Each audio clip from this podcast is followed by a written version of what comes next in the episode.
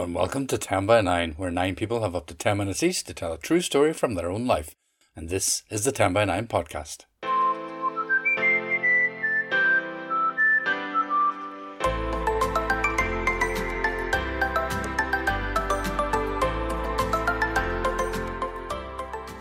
I'm Paul Doran, and 10 years ago in 2011, Padraig Ó Tuama and I started 10 by 9 in the Black Box in Belfast, and we love it.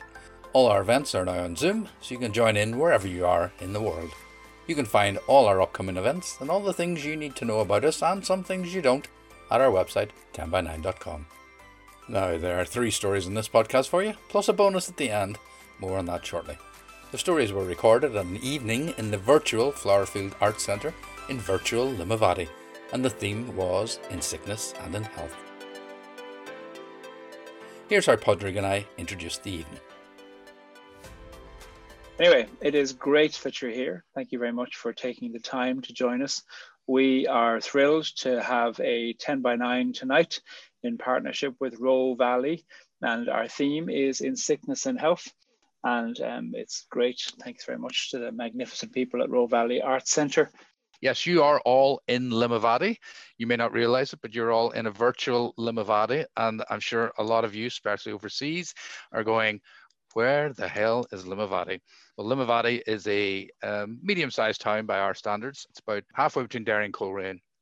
Now that probably doesn't say a lot to uh, most of you.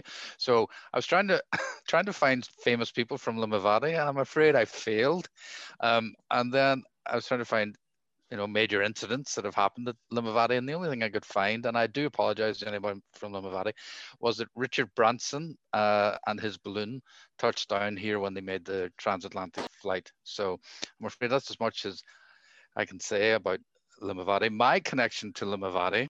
Here's a little story. Um, I don't know if this is the same everywhere, but in Ireland, there's always a every town or little area has its great beauty. So, uh, you know, whether it's Rose from Tralee or or Mary from Dungloe or Molly Malone in Dublin, all that sort of stuff. Actually, I don't know what was the Rose of Tralee's name. It wasn't Rose, but anyway, um, the one for the Roe Valley, where Limavady is situated, is Finvola. Now, I saw this on Wikipedia and I thought, I know Finvola because when I was in primary school, our class was getting ready to do a poem. Uh, you know, I can't remember, like we all go on the stage and we all do this poem. We all go, "Twas the death of Finvola, the gem of the Roe," as if we'd all come from the home counties. And they needed a man to play the prince who came from overseas, uh, Scotland, and the upside was you got to be the leading man. You didn't have any lines, but you know you were on the stage. The downside, you had to wear a kilt, and so you had to balance that that kind of dangerous dynamic of a bit of fame versus getting teased mercilessly by your classmates. Needless to say, I went for the leading man option. So I, I can't even remember if the character had a name, but he came from the Isle of Islay, took the beautiful Finvola, the gem of the Roe, off to Islay. The family banshee did its thing, and Finvola, as always seems to be the case with these glamorous women. Of course, she dies, and her husband is so so upset that he refuses to send her body back to the Roe Valley until her family sends a delegation, and then he he agrees for her to return. So now you know all about Finvola, the gem of the Roe. Okay, on with the proper storytellers. They are all first timers at the 10 by 9 microphone. First up, here's Jacqueline Gale, who told this from her home in West Yorkshire.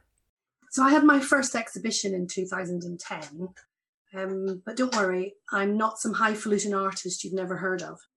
It was a local village art fair and it was in something called Vanstallation. So that's right, an installation in the back of a van in a car park. So my exhibition was called Knitting World and it was made up of three pieces of work. On the Rocks, which is a beach in a suitcase, Domestic Bliss, which was a living room on a wooden tea tray, and that sinking feeling a man alone in a fish tank surrounded by mirrors over his head in water. Don't ask. I've always loved making things, and I'd made these three tableaux based on knitting patterns from the 1960s and 70s. But to tell you how I came to make them, I have to go back in time to the 1970s. We lived around the corner from my granny until I was 10, and I used to stay with her at weekends. And Saturday mornings at Granny's were famous for hot pancakes and fresh wheaten bread. The bread would wake me, and I never ever had to be called from my bed to get up.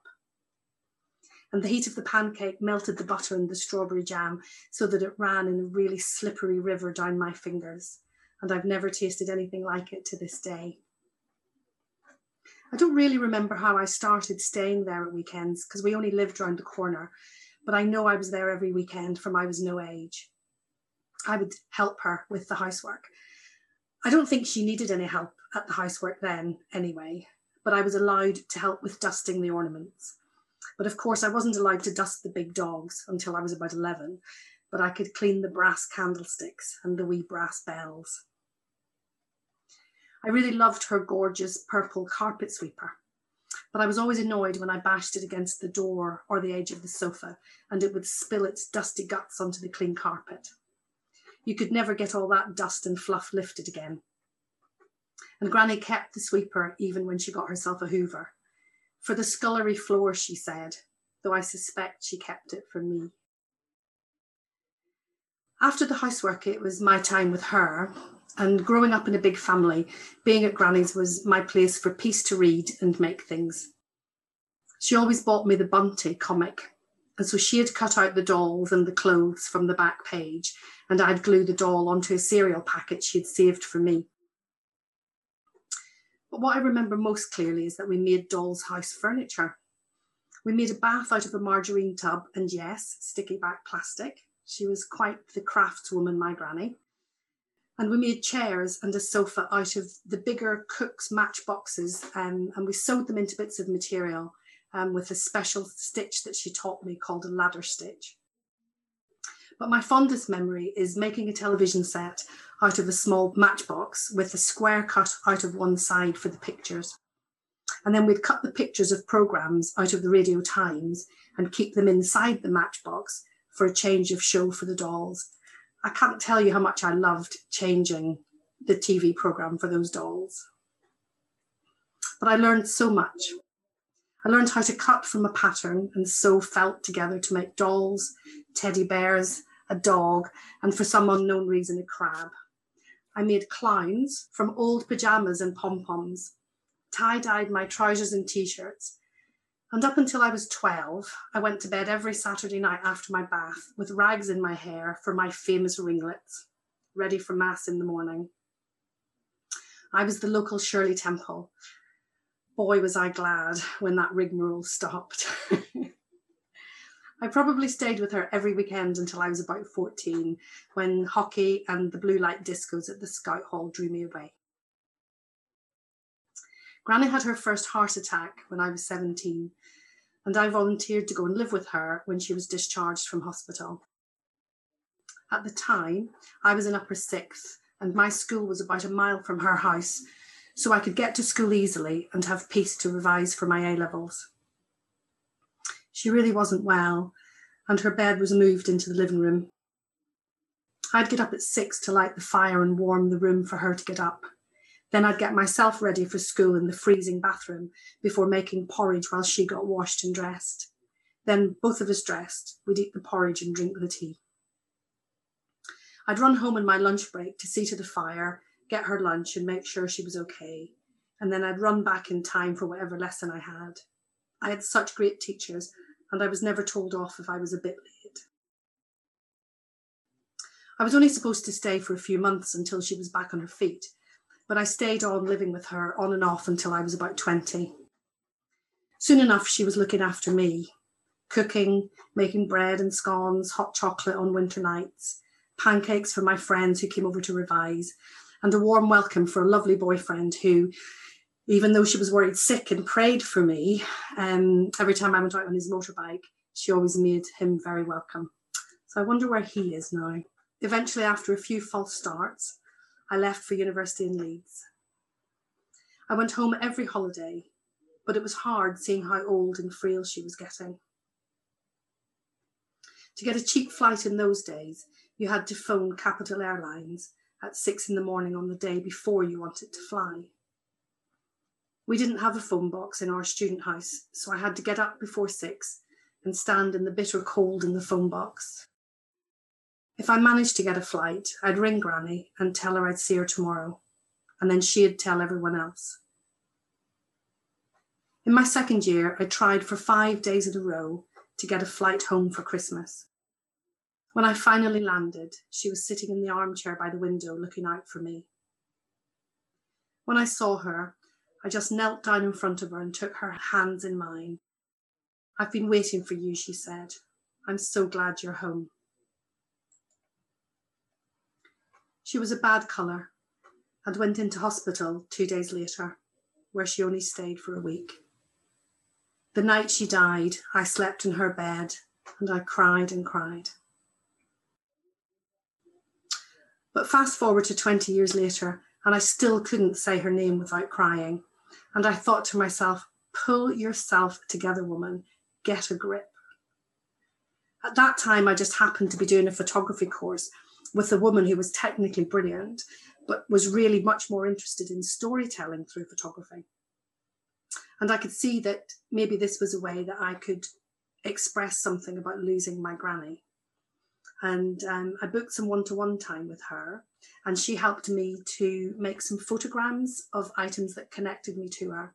So that's when you put some objects on some photograph paper and develop it. So you get a very stark black image and white outlines. And while I was doing this, I was also gathering up her letters and old photos. And I happened to say in passing one day to a friend of mine who was a puppet maker and theatre maker that what I really needed to do to honour my granny was make a doll's house. But what did a 43 year old want with a doll's house? But of course, my lovely friend Liz heard this in the way that only she can, and she encouraged me to do it and agreed to help me make whatever comes out. So it turns out I worked on it for six months and I made an artwork called Knitting World. So remember that van installation? Well, after all the glory of the day, the chatter in the cafes, the newspaper, photographs, an invite from the council to display it in the library over Christmas, and collecting other people's knitting stories in a lovely little notebook, I drove Mick's van back to the workshop. As I turned off the main road, onto the lane down to the mill, I pulled over. I knew what I needed, and I just let go of all the sadness I'd been holding on to for so long. Hot tears and howling, and as Granny would have said, the snotters were tripping me. I felt as if everything I'd ever made was in the back of the van. And here I was, calling out her name, thanking her for everything she had taught me, and telling her how much I love her my dear beloved Granny Toner. Thank you so much, Jacqueline. What a wonderful tribute to a wonderful granny. You can see a few examples of Jacqueline's art on our YouTube channel, where you can watch all the stories from the event, in fact, all of our Zoom events, in bite sized chunks. Now, up next is another first timer. It's Alan Thompson. If the police had seen that smelly, semi naked man in my car, I would have spent the night in the cell, but I'll get to that. It had been a tough week of nights at work, and now finally the weekend was here. The three of us had waited outside the off license for it to open at 11 a.m. and bought our chosen poison. I took a bottle of Bacardi, six tins of Strongbow, and six tins of Guinness to make snake bites. Phil preferred a bottle of gin and was hoping to scrounge some of my snake bites, and Kerry was very sophisticated with a bottle of Black Tower it was going to be a classy night. Phil and I had formed a very tight friendship since meeting the year before. We had allowed Kerry in as an honorary member, and not only because she was the only one with her own house.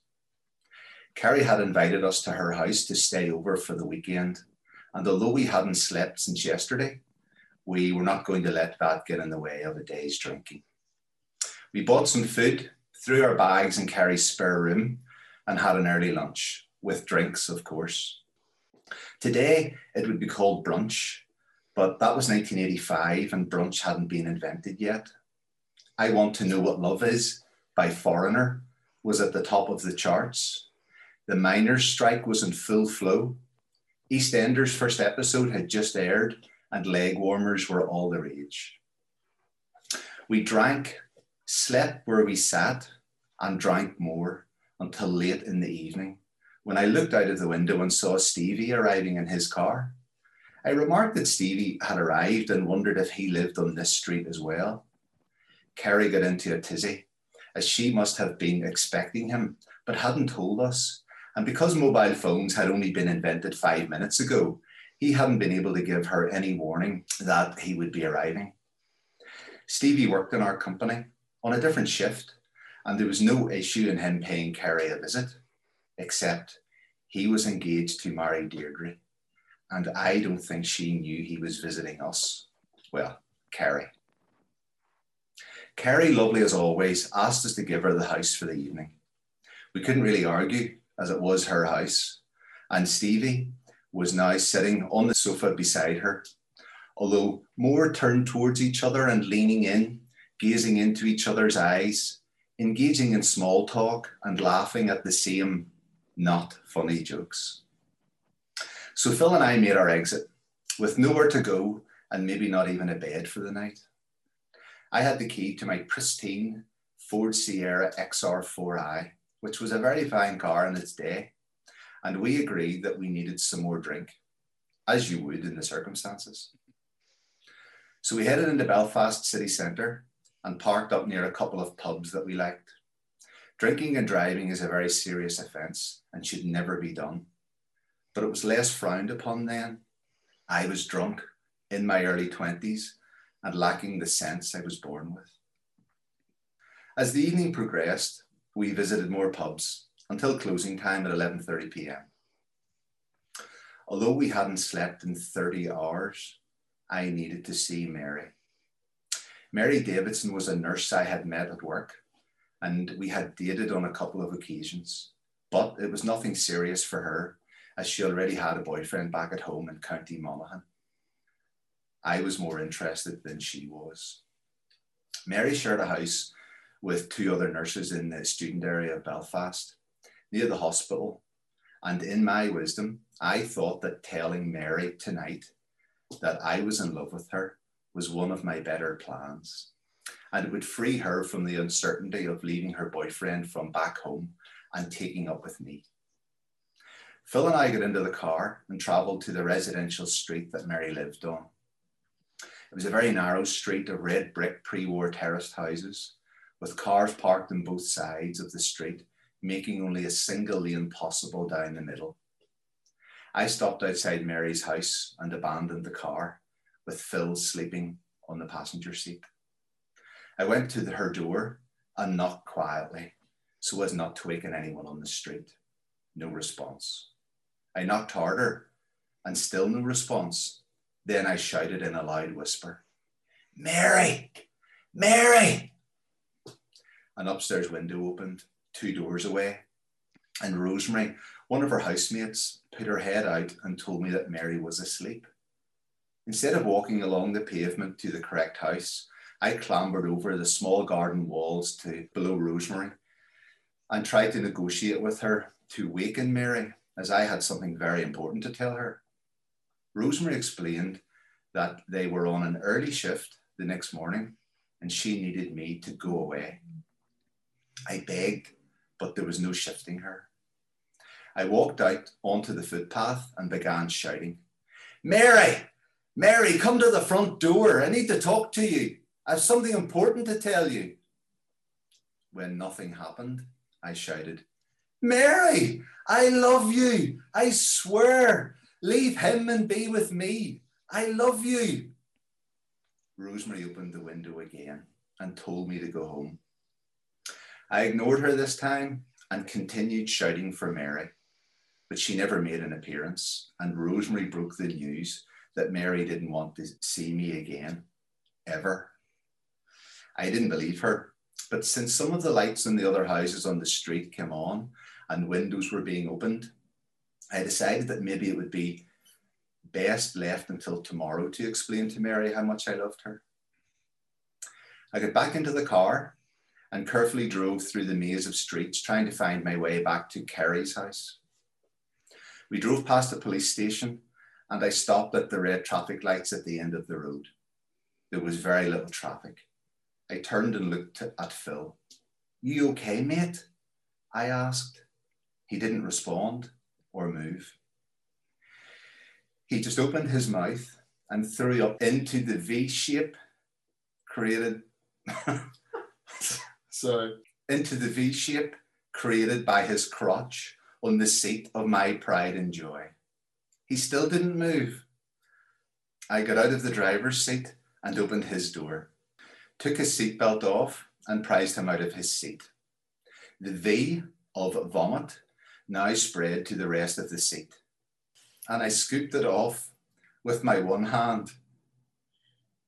I'm sorry. Because my other hand was holding him up. He became aware of his surroundings at that moment and realized that he had a crotch of vomit. He dropped his jeans in an effort to get as far away from them as possible. I set him on the curb, removing his shoes and jeans, leaving him to travel home in his pants. I loved that car, and I knew it would never be the same again. But I loved Phil more. So taking care of him using my bare hands to clean his minor indiscretion did not faze me. And I placed him back on the sodden seat before any police cars returning to the police station passed us. When we got back to Kerry's, the house was in darkness. Stevie's car was still on the street. I used the key she had given me and helped Phil up to the bedroom. I was afraid to put on the light in case I woke Stevie, but then I realized he must have been staying in the other room. I was never one for making or keeping friends, but Phil and I had something very special, which I cherished for the many years we were close. Life and circumstances got in the way, and we no longer have any contact, which saddens me greatly. All the more so because there was no fallout, no crossword, or end date. I never saw Mary again, Stevie married Deirdre. My car never smelled the same. Kerry died. Oh, what a stunning end to a wonderful story. Thank you so much, Alan. We love the variety of stories that the thing brings out. Brilliant. And why does the consumption of alcohol always make the declaration of love seem like a good idea? Bizarre.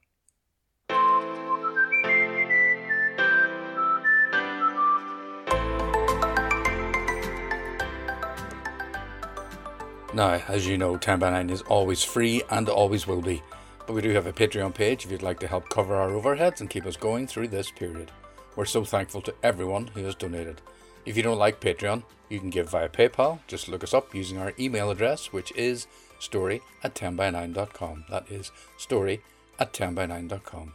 Equally, you can just sit back and support us by turning up, by listening, and enjoying. Don't forget there's news of Padraig's latest project coming up directly after the podcast, so don't switch off too early. And now, here's our third story. Another newcomer to 10 by 9, Susan Schaefer told this fantastic story from her home in Minneapolis, USA. At the beginning of February 1972, I got an unexpected call from my childhood friend and secret crush, Murray. I was 21 being the month of St. Valentine, my heart skipped a beat. If Murray knew I had held the torch for him since childhood, he'd never let on before. Mostly he'd remained a pal, always looking out for his younger neighbor. Now, it was well known in our circle that Murray had just landed a week long gig as an usher on Philadelphia's Mike Douglas TV show. Purring into the phone, Murray asked, Hey, do you want one of my passes to the Douglas show? For Mike Douglas? Why would I? I was incredulous. Douglas hosted guests of my parents' generation from a small basement studio in the heart of Center City. The show was old fashioned, and Douglas was a charming conservative at best and square as a pizza box at worst. Much as I still hankered for my handsome friend Murray, I dismissed the invitation, wanting to return to my graduate studies and wondering why he was inviting me at all. Uh, I think you'll want this pass. With his movie star good looks and long, lean frame, Murray could sometimes be a bit arrogant. The silence on my end prompted an unusual blurt from his. For Christ's sake, John Lennon and Yoko Ono are co hosting the whole week. Now, my adamant love of John Lennon was pretty well known. How had I missed the news that John Lennon and Yoko Ono were co hosting the Mike Douglas show? I can tell you that got me down from my high horse pretty quick offering some gushy, girly apology. I thanked him profusely for the offer. And since I lived in Center City, Murray suggested we meet near my apartment for the handoff of that pass. The day came, and I dressed appropriately, Brit hip in my brown houndstooth miniskirt matching dark cocoa tights and cashmere sweater, set off by brown platform boots. The ensemble seemed spray painted on my twiggy frame, and my embroidered Afghan sheepskin coat completed the look. The truth is, I hardly remember anything about the show. I was so excited it was the day after the famous Chuck Berry appearance. The local and national news media had made a great fuss about John Lennon fulfilling his lifetime dream of playing with his musical inspiration and idol, Chuck Berry. It made me feel kind of good to know my idol had wanted to meet his idol. It was a Thursday, I remember it because it was my day off from the book department gig as a junior buyer and cashier in Philadelphia's iconic Wanamaker's department store. Now, the guest pass seat was near the back, but the studio was so intimate, we could just about reach out and touch the stage from any seat in the house. Murray had selected an aisle seat so if John or Yoko came into the audience, there was a chance I could reach out and touch them. But there was another reason. Since the previous December, I had come down with a rare disability. It was diagnosed as myasthenia gravis, a debilitating neuromuscular disorder that not much was known about. My left foot dragged and my hands would stop working. Sometimes I collapsed. The doctors had placed me on a brand new and frightening regime of drugs called cholinesterase inhibitors. I was a guinea pig of sorts. The doctors were still working on the drugs and the dosages, and my life had been turned upside down. Murray was being very mindful of his childhood friend. After the show was over, he fetched me around the stage door, insisting, Now wait here. And I did. After a time, that mid February East Coast bone numbing cold triggered my new malady, I had waited for what seemed like hours and finally turned, disappointed, to walk the 10 short blocks back to my apartment when a voice resonated behind my shoulder. Say, love, are you Susan? I turned, almost collapsing, and a hand reached out to steady me. There were John and Yoko all big smiles, and alone. I nodded with such enthusiasm, I must have looked like one of those bobble headed dolls. You got a good mate there in Murray, you know. John's Liverpudlian accent drove the frost from my bones. Yoko added in her high Japanese lilt, he was very concerned that we meet you. And at that, she extended her hand, which I shook as ardently as a jiffy popcorn on a gas stove. Mary must have played the sympathy card because they asked me all about my myasthenia gravis, and I answered as best I could. Definitely in shock. Barely registering that I was standing with two people whose art and romance I idolized. Yoko seemed truly pleased to learn I owned both her and John's poetry books, which I happen to have here, the originals Grapefruit by Yoko Ono, and In His Own Write by John Lennon. She nodded knowingly when I explained, well, I was an English lit grad student majoring in modern fiction and poetry. You know, even while I stood with them, they holding hands, it was like a dream. They were relaxed, natural, and kind. Yeah. I remember the feeling more like a muscle memory than our words and our conversation. 30 years later, in 2001, my late husband, Martijn, who knew this story well, bought tickets for my 51st birthday to see Yoko and Sean perform at Minneapolis's Walker Art Center. Martijn encouraged me to bring that book along, just in case. It turns out, as an extra surprise, Martijn had arranged a special backstage pass to meet Yoko Ono. Once again, I found myself alone in the company of Yoko.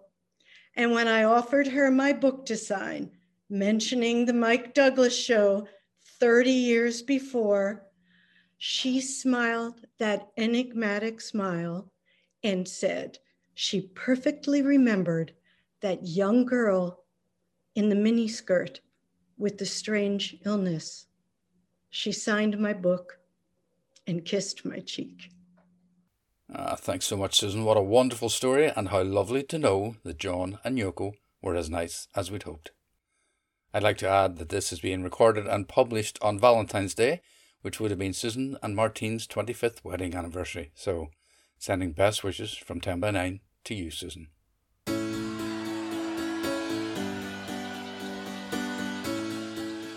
And that is pretty much it for this podcast. Don't forget the little bonus coming up from Padraig. If you'd like to tell a story at 10 by 9, go along to the guidelines page on our website, 10by9.com, and get in touch.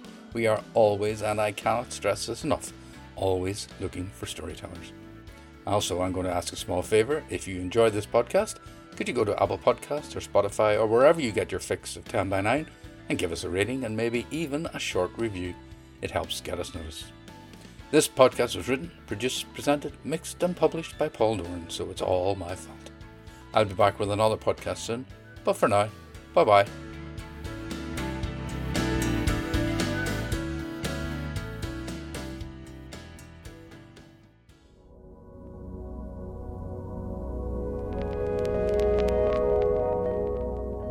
Welcome to the Corrymeela podcast, conversations about politics, history, art, and theology. My name is Padraig Ó Tuama and I'm the former leader of the Corrymeela community, Ireland's oldest peace and reconciliation community. Corrymeela has been doing public conversations about belonging for decades, but this is our first podcast. Normally, the Corrymeela Centre up on the north coast of Ireland is filled with people doing group work and talking about their differences. It could be uh, youth groups or youth leaders or teachers or community and faith leaders enjoying great meals, lighting fires, and doing the difficult work of togetherness in a spirit of temporary community and understanding. But um, COVID So, like you, we're all working from home, and instead of us all being together, we're bringing conversations to you. We're delighted to do this, and for this year, which is a heavy year, a year of pandemic, but also the year of the centenary of the partition of Ireland, and it's the first year of Brexit, I'll be in conversation with 12 guests about Irishness and Britishness, and we'll be looking at this through the lenses of politics and history, art and theology. When he said that, he was merely echoing De Valera. Well, first of all, I have great faith. I mean, I, I do believe that there is a loving God out there and I do believe that I'm answering. yeah, it's a lovely thing to sort of discover writing poetry, or maybe I should say rediscover writing poetry, and in some ways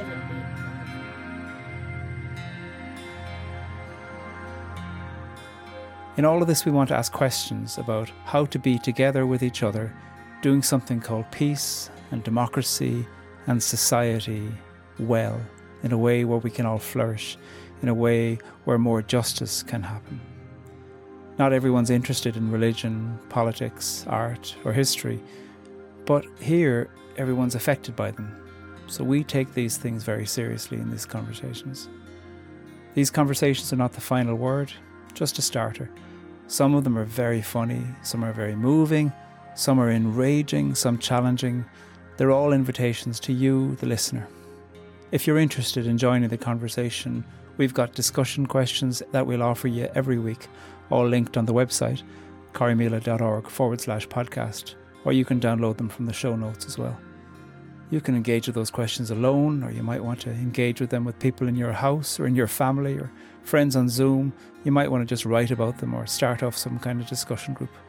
However, you want to engage with them, we're delighted to offer these to you. We can do this because of the generosity of our funders the Henry Luce Foundation, the Fund for Reconciliation from the Irish Government, the Community Relations Council in Northern Ireland, and those friends of Corrymeela who give monthly or annually to support the work. We are thrilled to offer you these conversations. They were all recorded remotely during lockdown, and we offer them from our kitchen tables to yours. Our first episode will be broadcast on February the 18th, and that'll be an interview with former Irish President Dr. Mary McAleese. She's just the first of these 12 after her, there's other writers and poets and musicians and political analysts and historians. None of the episodes is longer than an hour, and every episode ends with the guest telling us a very short story from their life, so make sure to listen right to the end. Pull up a chair, listen to us as we listen, and talk with us as we talk. The Corrymeela podcast, because we believe that together is better.